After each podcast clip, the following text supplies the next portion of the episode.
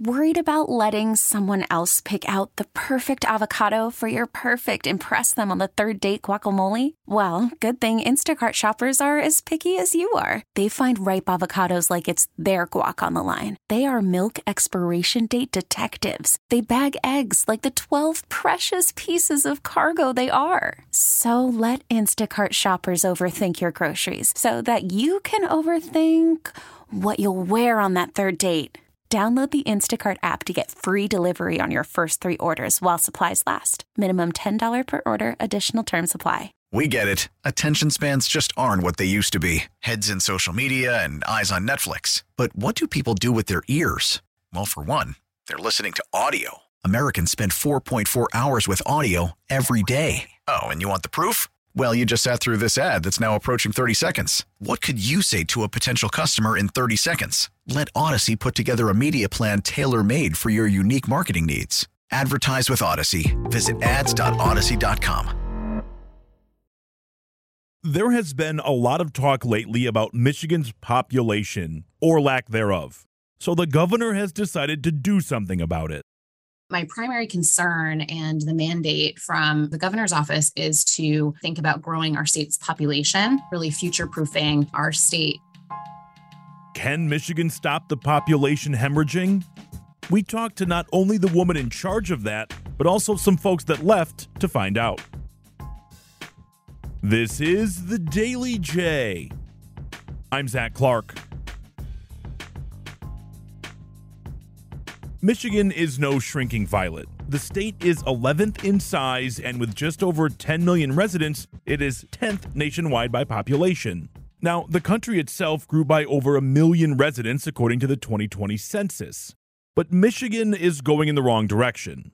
The data shows that the state lost over 43,000 residents between April 1st of 2020 and July 1st of 2022 my primary concern and the mandate from you know the governor's office is to really think about growing our state's population and really future proofing our state to continue investing in our communities but also in the real opportunities that we all have to build new and exciting kind of economic transformation here in the state around you know the green economy and a bunch of the sort of future mobility these areas that you know we haven't realized yet but that michigan has a right to be at the forefront of. So yeah as chief growth officer that's the mandate. It's grow michigan grow our population grow our communities whether that takes policy work thinking about incentives new and differently for individuals or thinking about branding and marketing and the stories we tell that right there is the voice of Hilary Doe, Back in June, Governor Gretchen Whitmer named Hilary as Michigan's first chief growth officer.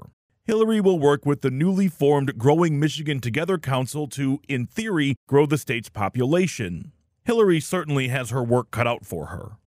You know, some of our challenges include ensuring that, for example, our education system is an asset and never a liability for retaining and attracting folks as well as you know be a great place for young families to raise their kids and, and want to stay and invest. We also have a challenge as we think we all can agree on infrastructure our infrastructure rating isn't where we want it to be as a state. We need to invest in that. And also think about how are we leveraging our downtowns to feel really interesting and sort of worth being in for folks for, for generations to come? How are we thinking about transit and access to jobs and work? The fourth is jobs, talent, and economy. We know that we need to be investing in the sort of jobs of the future and building economies that are really robust here for our folks so that you can work remotely. You can do that here. If you need to find a great job in your field, you can do that here. We don't want folks to feel like in order to work in a given field, they need to go to the coasts. So, why do people leave? Sometimes it's obvious. If you hate the cold, you go where it's warm. If you want to be a lobster fisherman, you go east. But as we hear from Dan Nerfer, it can be more nuanced. Dan is a native Michigander who has lived all over. He currently calls Los Angeles home. So I think up until I left, it was just I want to explore other stuff. Like it could be the greatest thing ever, but I want to explore other stuff. But I will say I just realized that maybe there was a city in Michigan somewhere for me, but this place was not it. It just wasn't aligned with my ideologies, my thoughts. And not to mention that across the board, you have more densely populated, larger cities where there's better access to education and resources and things like that. And I saw that pattern pretty obviously and was like, well, I guess I want to live near those cities as opposed to, you know, a rural place in, in Michigan. So that really hit me that I was like, I don't think I'm aligned with this state anymore, or at least the places that I frequent in this state.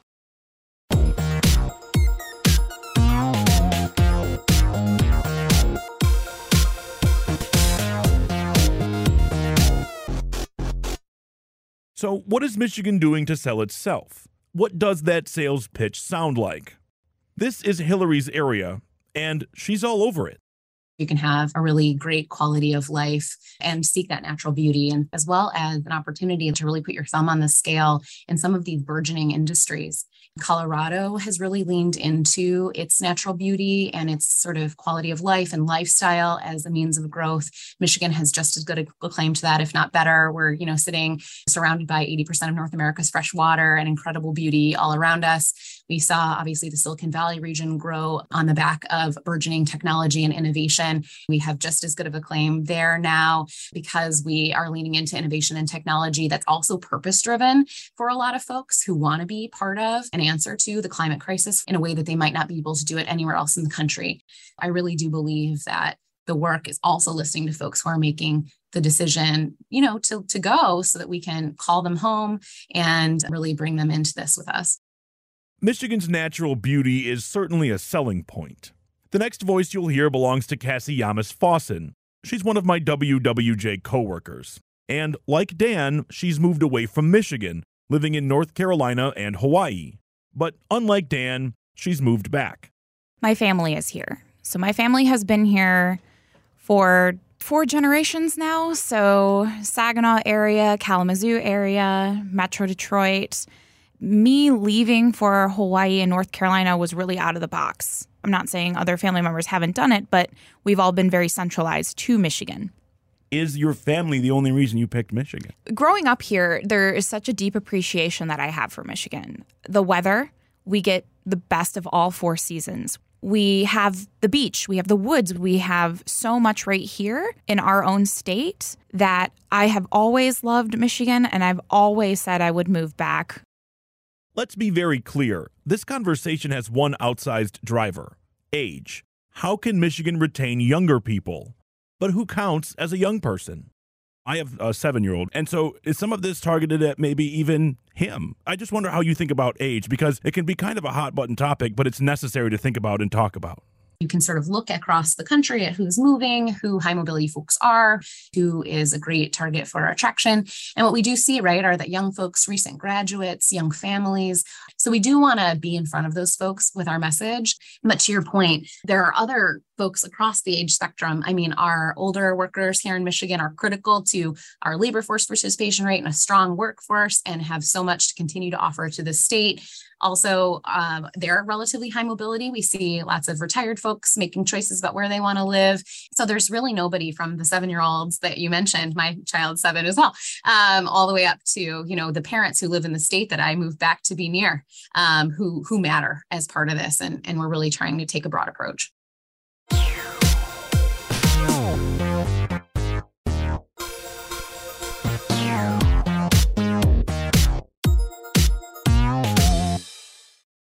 Hilary mentioned that she wanted to hear from people who have left to help understand what Michigan can do to bring them back. I wanted that too. So I put that to our Michigander in LA, Dan. I do think there are some things that could be different that would draw me back. The first thing would be like a diversity of industry, right? So, like, I'm out in LA primarily for the film industry. You know, out here, the art industry, the music industry, the food culture here. I mean, there's just so many different things you can get involved with out here there is a little bit of like we have the auto industry and manufacturing and then some random corporations here and there you know there, there's no real consistent large scale industry that like interests me or like industry diversity that I think is that exciting. If Michigan or parts of Michigan were to embrace something like that and say, like I love when we had that very brief time. Michigan was like, "We're going to do film now," and I was like, "That'll keep me here forever." Um, and then they decided to stop doing that. That doesn't have to be film, but like I think there's a diversity in industry, like at a broad scale. Michigan's not alone in this fight. 18 states have lost population since 2020, and a couple months ago, we did a Daily J about signs popping up in Detroit advertising the virtues of Ohio. The competition for talent is fierce, especially in the work from home age. So, can Michigan step up and deliver? It is a pretty audacious thing to say that, you know, we're going to grow this population no matter what and ensure that Michigan remains competitive economically, that our workforce is competitive economically, that we have a right to the opportunities that are right on our doorstep in terms of, you know, continued economic growth, and that our quality of life can continue to be high and strong and improving in communities across the state to which, you know, population growth is really critical. So it's definitely the case that there are other people, you know, making a play and a pitch, but not in as expansive a breadth, I'd argue. And Michigan has some really unique opportunities opportunities because a lot of places we're seeing population growth historically across the country, your Arizonas and Nevadas, are also really struggling with other things. They're some of the folks facing the largest challenge in climate resilience with heat and water. And Michigan is obviously ranked first in climate resilience. So we are going to, you know, lean into our strengths Will Hilary and the governor ultimately be successful in expanding Michigan's population? I don't know. But as a current resident, I sure hope so, because there is no doubt that our future depends on it. Today's big thanks goes out to Hilary Doe, Cassie Yamas Fawson, and Dan Nerfer for taking the time to chat with us. Check out WWJNewsRadio.com for the top local news stories on demand 24 7. Do you want the Daily J delivered right to you? All you have to do is text WWJ to 20357 and you'll get it instantly. Message and data rates may apply. I'm Zach Clark, and this is The Daily J. Thanks for listening.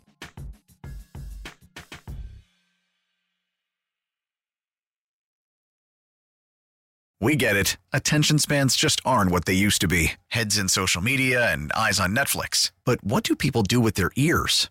Well, for one, they're listening to audio. Americans spend 4.4 hours with audio every day. Oh, and you want the proof? Well, you just sat through this ad that's now approaching 30 seconds. What could you say to a potential customer in 30 seconds? Let Audacy put together a media plan tailor made for your unique marketing needs. Advertise with Audacy. Visit ads.audacy.com.